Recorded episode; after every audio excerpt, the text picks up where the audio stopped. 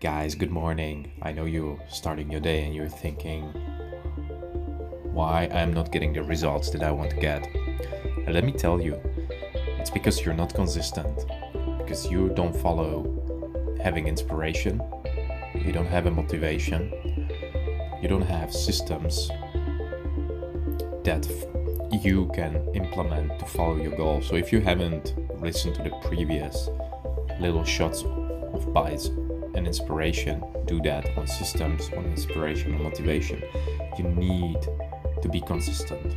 You need to have a rhythm. You need to have a repetition. You need to have a schedule that you follow on each and every day, week each and every day each and every month so that you can measure where you're getting. Because if you're not getting the results you are not consistent enough. And being not consistent is never going to get you the results. You have to be consistent. So do it today.